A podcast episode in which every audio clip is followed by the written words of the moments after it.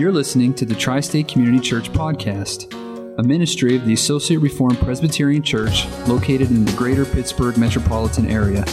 For more information, including service times, please visit us at facebook.com forward slash Tri State Reformed Church. I invite you to return to Genesis 32. We'll be reading the entire chapter, taking it as one literary unit this morning. Genesis 32, verse 1 Jacob went on his way, and the angels of God met him. And when Jacob saw them, he said, This is God's camp.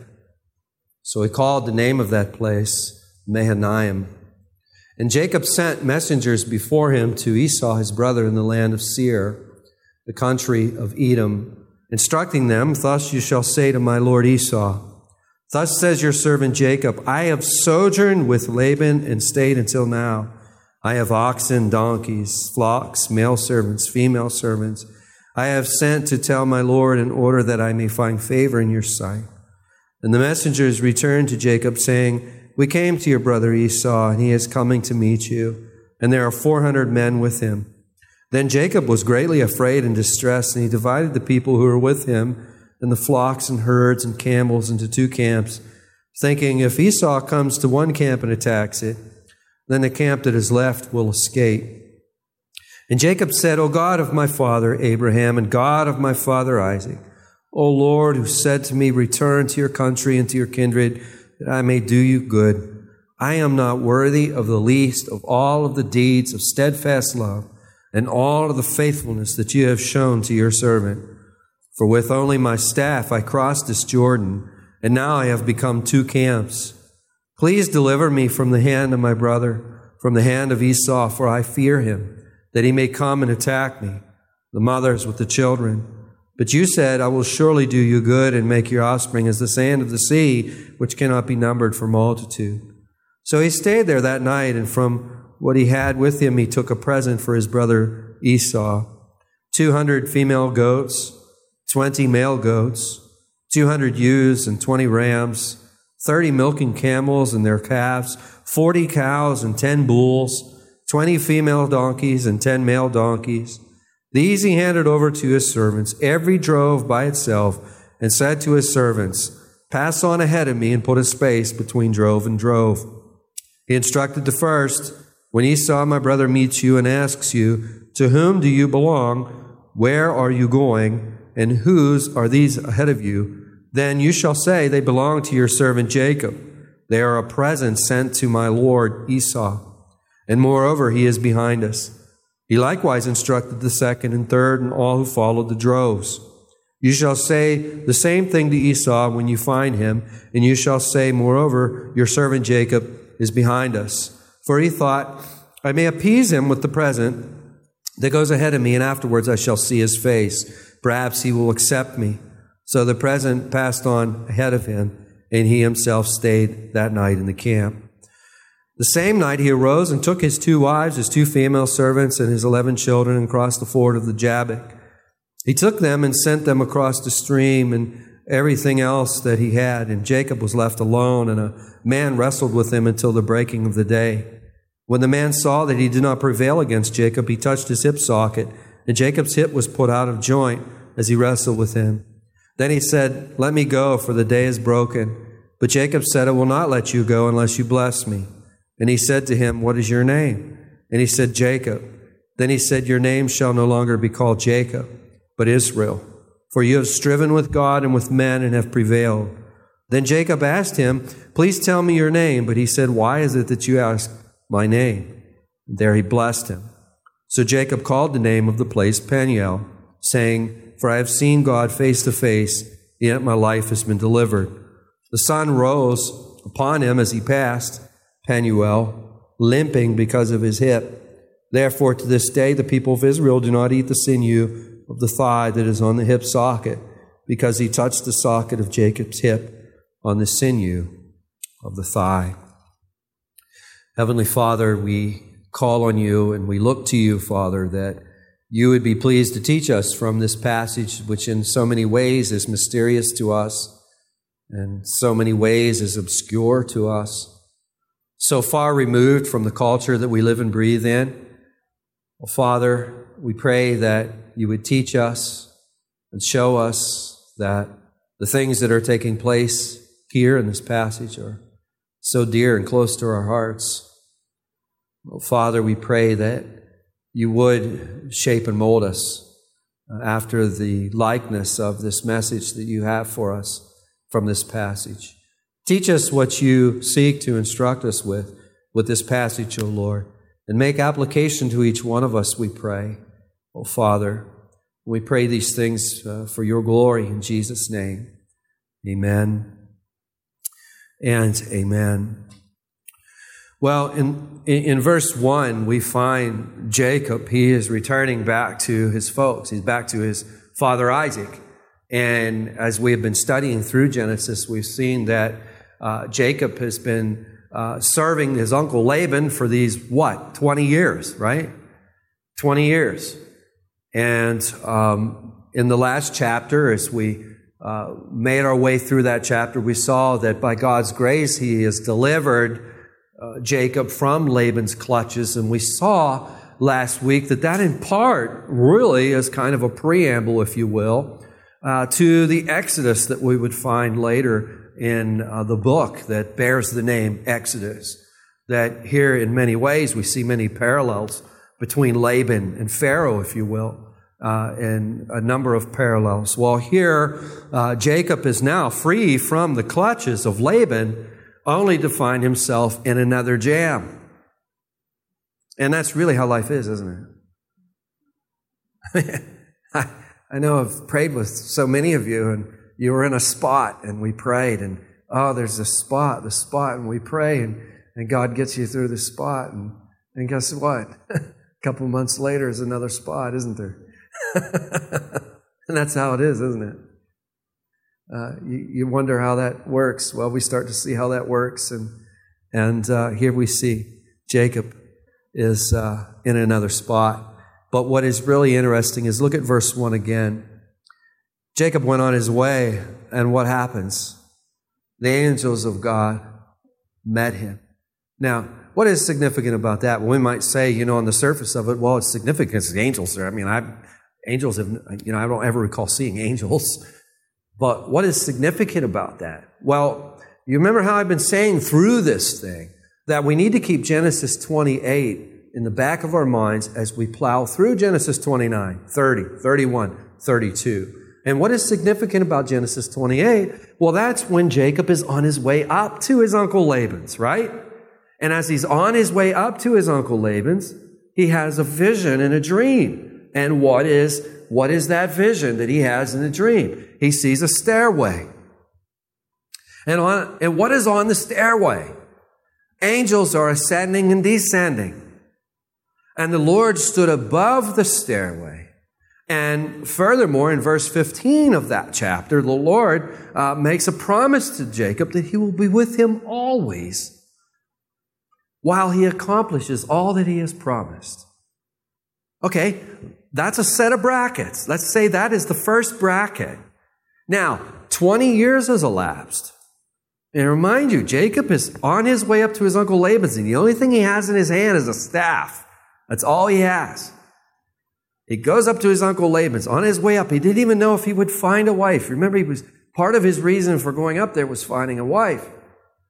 And now 20 years have elapsed, and Jacob is now returning and the angels meet him again. And that's another set of brackets. And what is the significance of that? It's a reminder to Jacob hey, hey, Jacob, you remember I told you I would be with you? Hello? I've been with you. When we apply for work and we want to get the job, we put together a resume, don't we? And we want to put some accomplishments that we have on our resume. Well, I would submit to you that this is the Lord's resume that we're looking at here. It's a perfect resume. He has accomplished what he has set to accomplish. And here we see this is meant to, to demonstrate to, to Jacob that the Lord is with him and the Lord is accomplishing what he has promised. And of course, Jacob celebrates that. He calls the name of that place uh, Mahanaim. And um, then in verse 3, we find Jacob sending messengers to Esau, his brother. Now, why would he do that? Well, you'll recall, finding a wife was only part of the reason Jacob scrammed out of his father's house, isn't it? And I'm sure that when he went up to his uncle Laban, he probably left a lot of this out.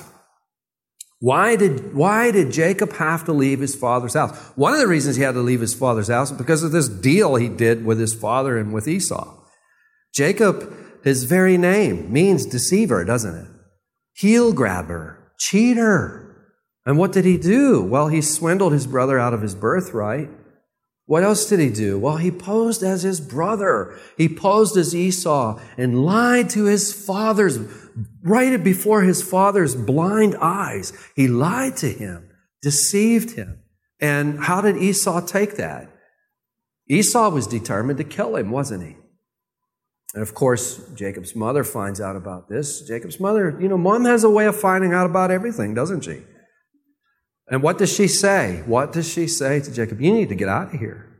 And she reminds, it's really masterfully the way she does it. She reminds Isaac, you know, uh, Esau had married these Canaanite women and they had been a grief to them. And she says to her husband Isaac, listen, we need to send Jacob off so he can find a wife from our father's household. Of course, Isaac agrees to that and Jacob's off to Laban's. Now he's been there for 20 years. Now he's finally free from Laban's clutch, but now there's this other issue. What's the other issue? It's Esau. It's Esau. And in verse 3, Jacob is sending messengers before him. I think he's trying to test the waters here to see, okay, 20 years have gone by. What is, what is Esau's disposition towards me? In verse 4, he instructs his messengers. He says, Thus you shall say to my lord Esau, Thus says your servant. Notice that word servant. Is that something you expect Jacob to say? Seems to be some changes have taken place in Jacob, huh? I think so. He says, I have sojourned with, I've sojourned with Laban and stayed until now. In verse 5, I have oxen, donkeys, flocks, male servants, female servants. I have sent to tell my Lord in order that I may find favor in your sight. You know, what is, what is, what is Jacob up to? Well, he, he, wants to, he wants to find out if Esau still wants to kill him. I think, I think there's more going on than that, but for right now, let's just call it that. Now, in verse 6, the messengers return to Jacob, and notice what they say. They say, We came to your brother Esau, and he is coming to meet you. Okay, that sounds good so far. But notice what's said next. There are 400 men with him. I mean, let, us try to get into this text here. The last you heard of Esau, He's trying to kill you. And Esau is stronger than you, he's more powerful than you. And here Esau is coming to meet you, and he has 400 men with him. That's a small army, isn't it? Now, how does Jacob respond to that? Well, it's clear in verse 7 he's afraid, he's distressed. So he divides the people with him, his flocks and herds and camels, into two camps. And his thought process is exposed to us in verse 8. If Esau co- comes to one camp and attacks it, then perhaps another camp will be left to escape. And then in verse 9, we find Jacob doing something that, at least as far as the record is concerned, we haven't ever seen him do. And that's pray. It's kind of odd, isn't it? Have you noticed that? He's, now perhaps he prayed. Mean, some commentators say, well, Esau, Jacob never prayed. I don't know if he, we can say that. What we can say is we have no record of him praying. But here we have a, here we have a prayer. And notice what he says. He says, Oh God of my father Abraham, God of my father Isaac, O Lord, who said to me, Return to your country and to your kindred, that I may do you good. No ambiguity as to who Jacob is talking to here, is there? No ambiguity about that. Notice verse 10 I am not worthy of the least of all of the deeds of steadfast love and all of the faithfulness that you have shown to your servant. For with only my staff I crossed this Jordan, and now I have become two camps. Notice he's confessing his unworthiness. It doesn't sound like the same guy, does it? Verse 11 Please deliver me from the hand of my brother, from the hand of Esau, for I fear him, that he may come and attack me, the mothers with the children. And then he embraces the promise. Verse 12, but you said, I will surely do good and make your offspring as the sand of the sea, which cannot be numbered for multitude. Some of us will say, well, if he's embraced the promise, why is he scared? Well, come on. Every one of us would be afraid of this. And embracing the promise doesn't mean there isn't going to be any bloodshed, does it? Not necessarily.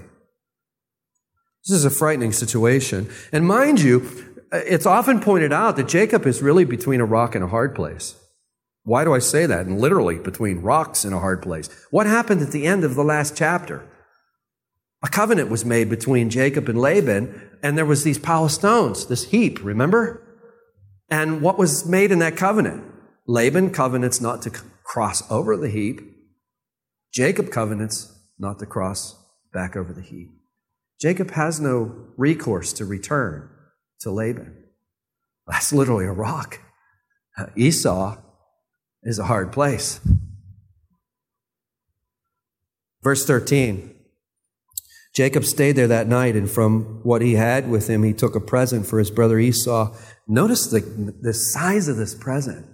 And this really speaks to, you know, in an earlier message, I pointed out how God so prospered Jacob within the inside of six years. Jacob becomes extremely wealthy, and we see a bit of this wealth. Notice the size and magnitude of this gift. Verse 14 200 female goats. Now, we're not farmers. We're not, you know, you know, if we were, if we, if we lived out in the Midwest somewhere and we were farmers, it might mean a little bit more to us, but this is the currency of the day. This is the economy of the day. 200 female goats, 20 male goats, 200 ewes, 20 rams, 30 milking camels and their calves, 40 cows, 10 bulls, 20 female donkeys, 10 male donkeys. Not a small gift, a magnificent gift. Verse 16, these he handed over to his servants. Every drove by itself and said to his servants, Pass on ahead of me and put a space between drove and drove.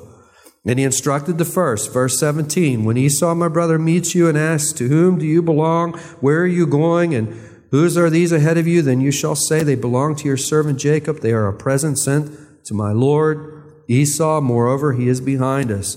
So he set up these droves. They're to take this livestock in droves, and off they go. And as they meet Esau, uh, they're to say these things over and over again. This is a gift to you, and your brother Jacob is behind us. So here comes a here comes a here comes a drove, and Esau meets him. What is what is what is Jacob trying to do? Uh, it appears at the very surface he's trying to appease his brother's wrath. Perhaps he's coming to attack me. Maybe this will appease his wrath. And in verse um, uh, it be verse twenty here, we're told what Jacob's thoughts were. He says in verse twenty, "I may appease him with the present that goes ahead of me, and afterward I shall see his face, and perhaps." he will accept me. So the present, verse 21, goes on ahead of him. And then the scene changes. It's now nighttime, verse 22. Jacob does something that not norm- would not normally take place. And what is that? Well, he crosses a body of water at night. That's a detail that might escape us. But would you cross a fast running stream at night? Um, it seems that there's some desperation on his part. It seems that he is wanting to get alone.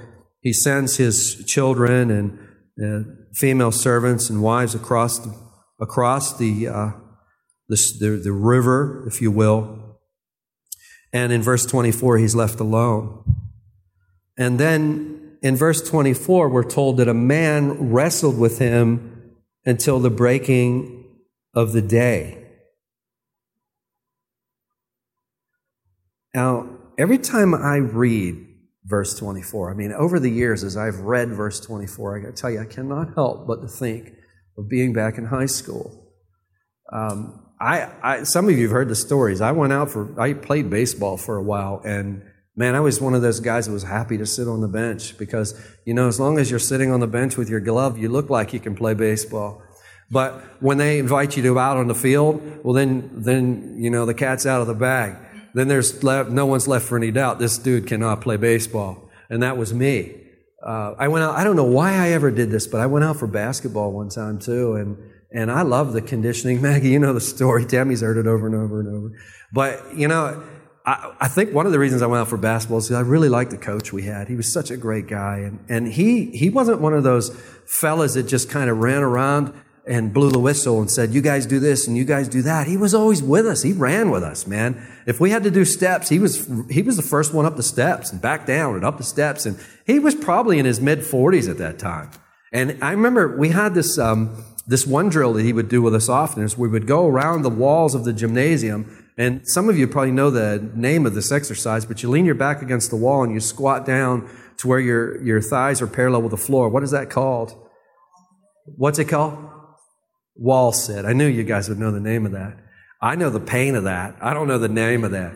But what we would do is we would wall sit and all stare at each other. And the coach, the teacher, he would bounce, he would just be as comfortable as could be bouncing this ball, you know, as we all looked at each other and we did it until the last one was standing.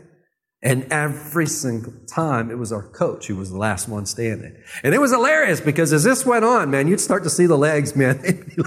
and nobody wanted to go first. Not a one. No, who wants to be the first one down? You'd hold on as long as you could. And what was hilarious is finally when someone went, it would be like bloop. Then it would be like bloop, bloop, bloop, bloop, bloop, bloop, bloop, you know? then there would just be a few, you know? And then it, a very short period of time, everybody's down because you can't sit like that for very long, can you?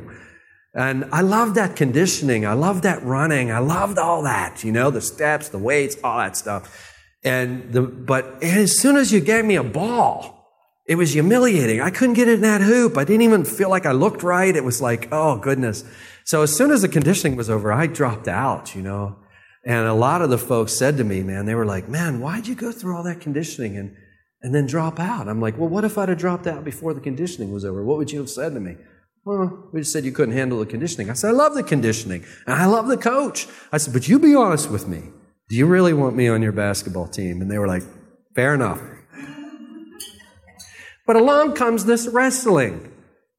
We didn't have an organized team yet, but we were thinking about an organized team. And, and uh, we went to gym class one day, and that's what we did. I mean, I, it wasn't something I was interested in, and so I tried it. And they, they, you know, we, they weighed us, and then they each put us like in categories, you know, weight categories. And, uh, you know, basically you got on the mat, and the, the, the teacher would blow the whistle, and then you wrestled until he blew the whistle again.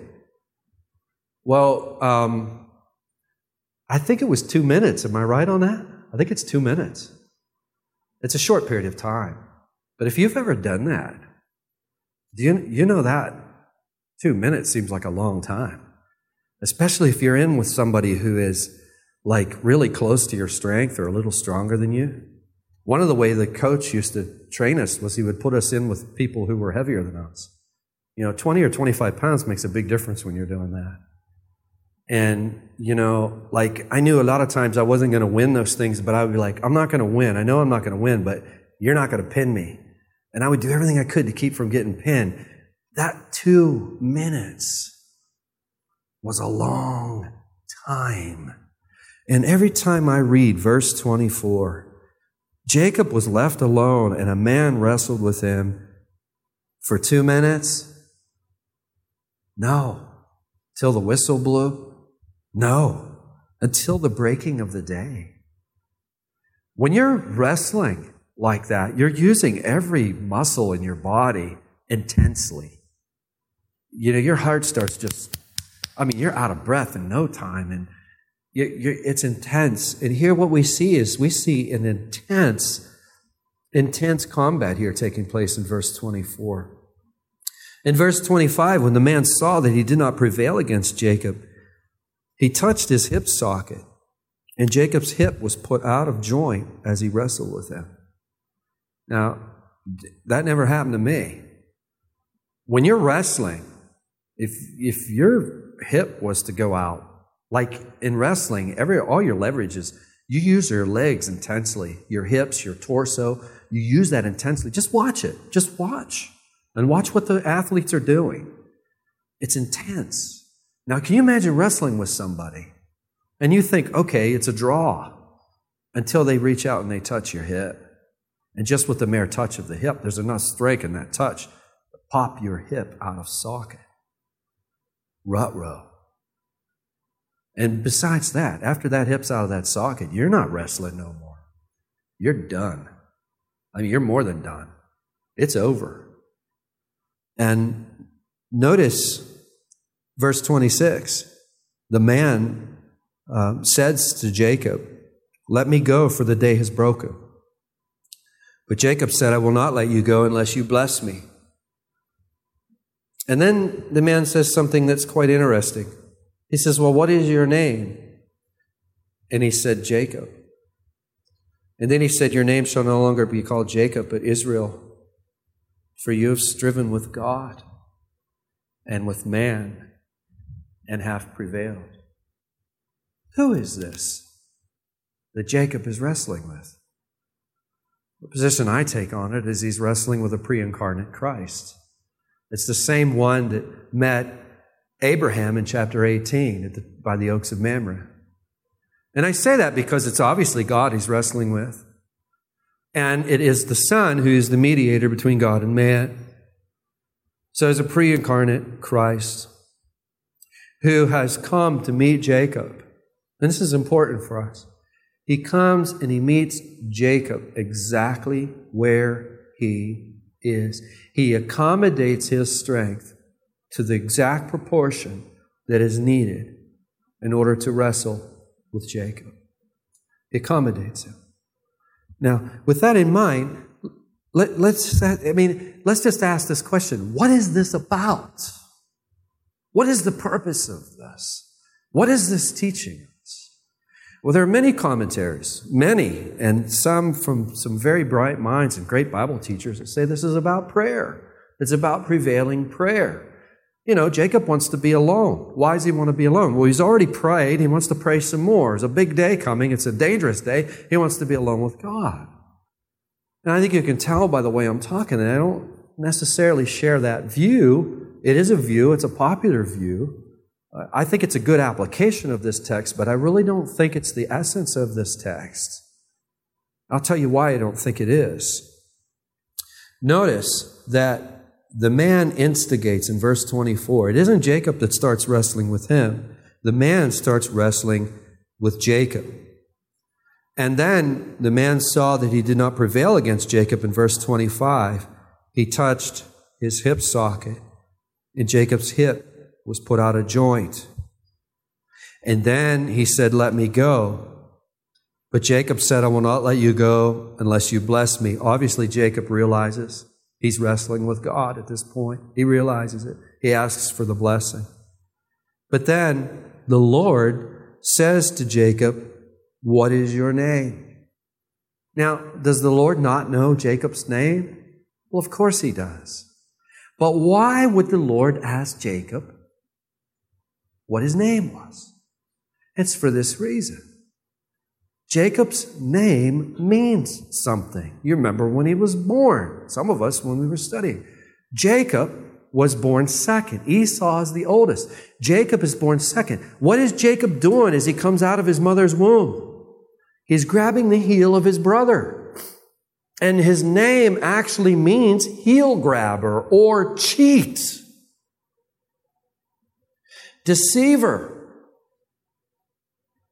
So when God says to Jacob, What is your name? Jacob is forced to answer with the word whose English equivalent is heel grabber or cheat.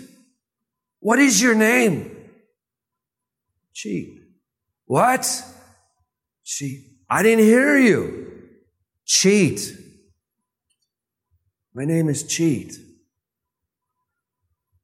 And it's not only what I am called, it's also what I am. It's what I am. And I think this speaks much, much differently, much deeper than just wrestling and, in prayer. What is this speaking to? Let's take an inventory here for a moment. Let's take an inventory. We see a lot of changes in Jacob an enormous amount of change. I mean, he's referring to Esau as his servant This is a man who wanted to steal the birthright. All he wanted was the birthright. It was rightfully his, but he stole it anyway. Now he's referring to his brother as a that he's a servant. He refers to his brother as Lord with a lowercase l. Here we see Jacob is obeying the Lord. The Lord tells Jacob to go back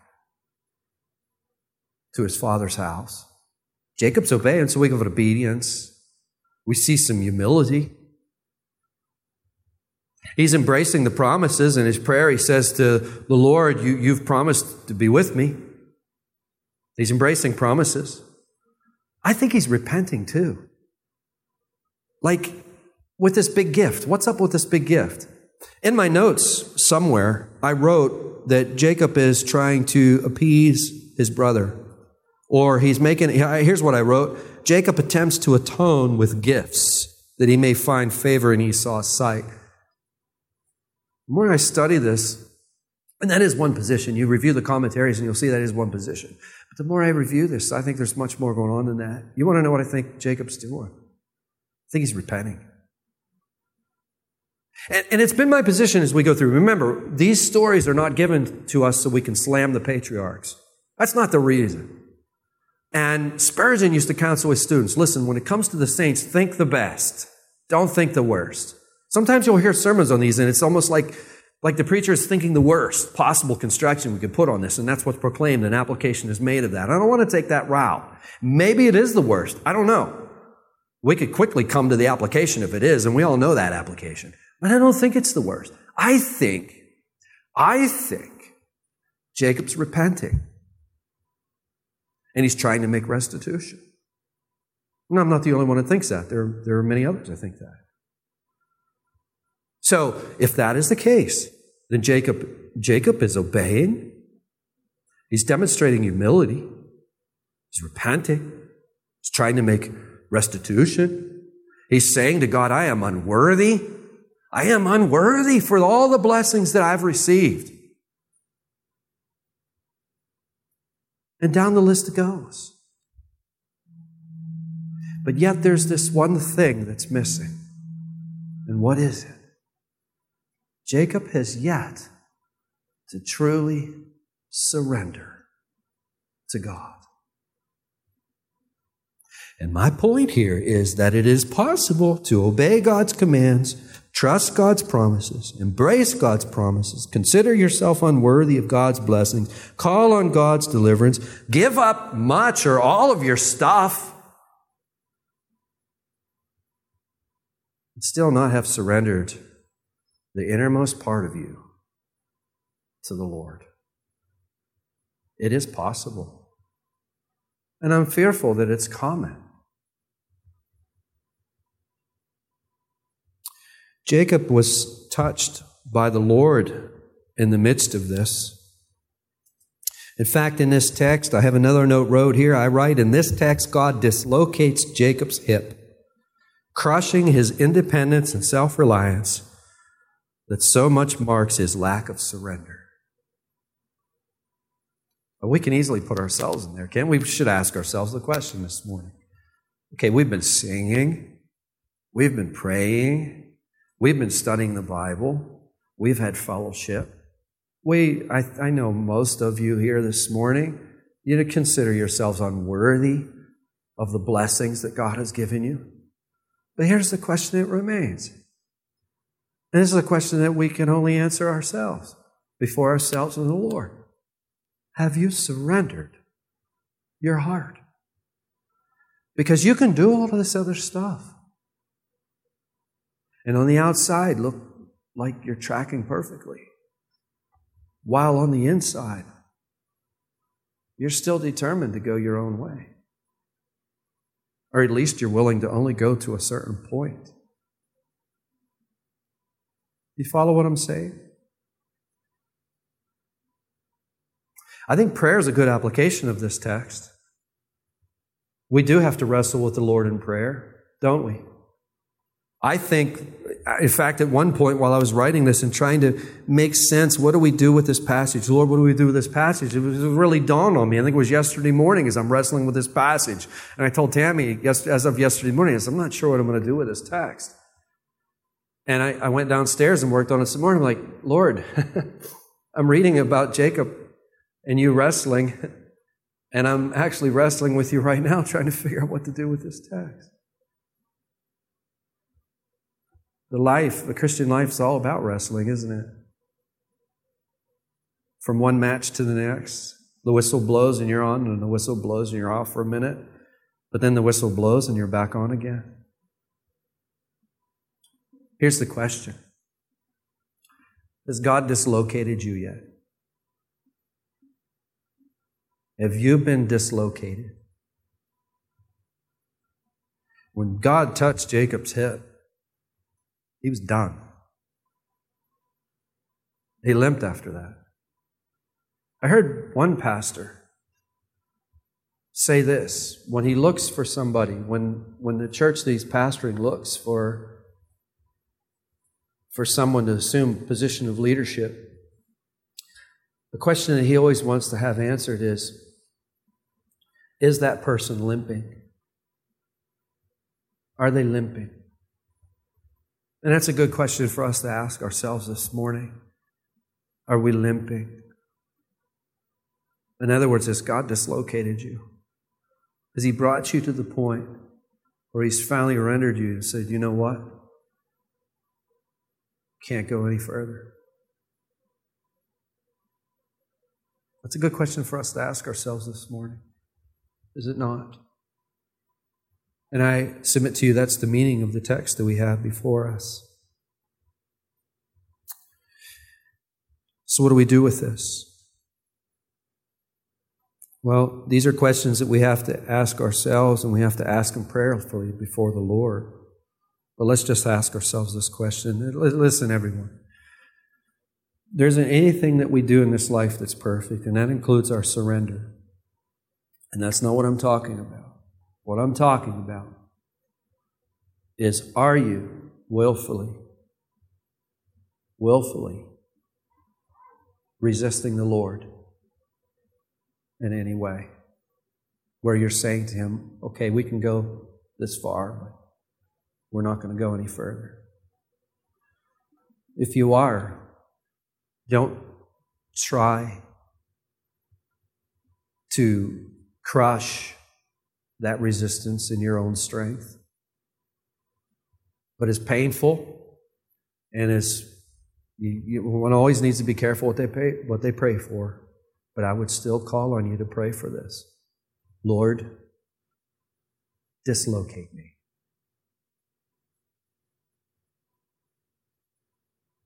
Count the cost. But Lord, dislocate me. You're going to come out of it with a limp. But that limp will be such a blessed limp because it will remind you every day that He touched you. Amen. Heavenly Father, we so thank you that you've given us this word. Father, we are so so wonderfully blessed this morning that we see that, Father, if you can work with somebody like Jacob, as we've said many times, we see Jacob deceiving and cheating and doing all these things. And we're reminded, we don't think of ourselves as being any better than Jacob. No, we, we see ourselves in Jacob so much. And we're comforted by the fact that if you can, you can work and you can save Jacob, then you can work and save us. And yes, yes, Father, we see that. But here in this text, we see you bring Jacob to the end of his rope. Well, Father, if you have not done it already, I pray that you would lead each one of us, and I include myself in this, Father. Oh, Father, touch us, dislocate us. If we must limp, let us limp. For how blessed will that limp be? It reminds us of the fact that you've touched us and rendered us so much more like Jesus in the respect that we would find ourselves so surrendered to you. Father, we pray these things in Jesus' name. Amen and amen.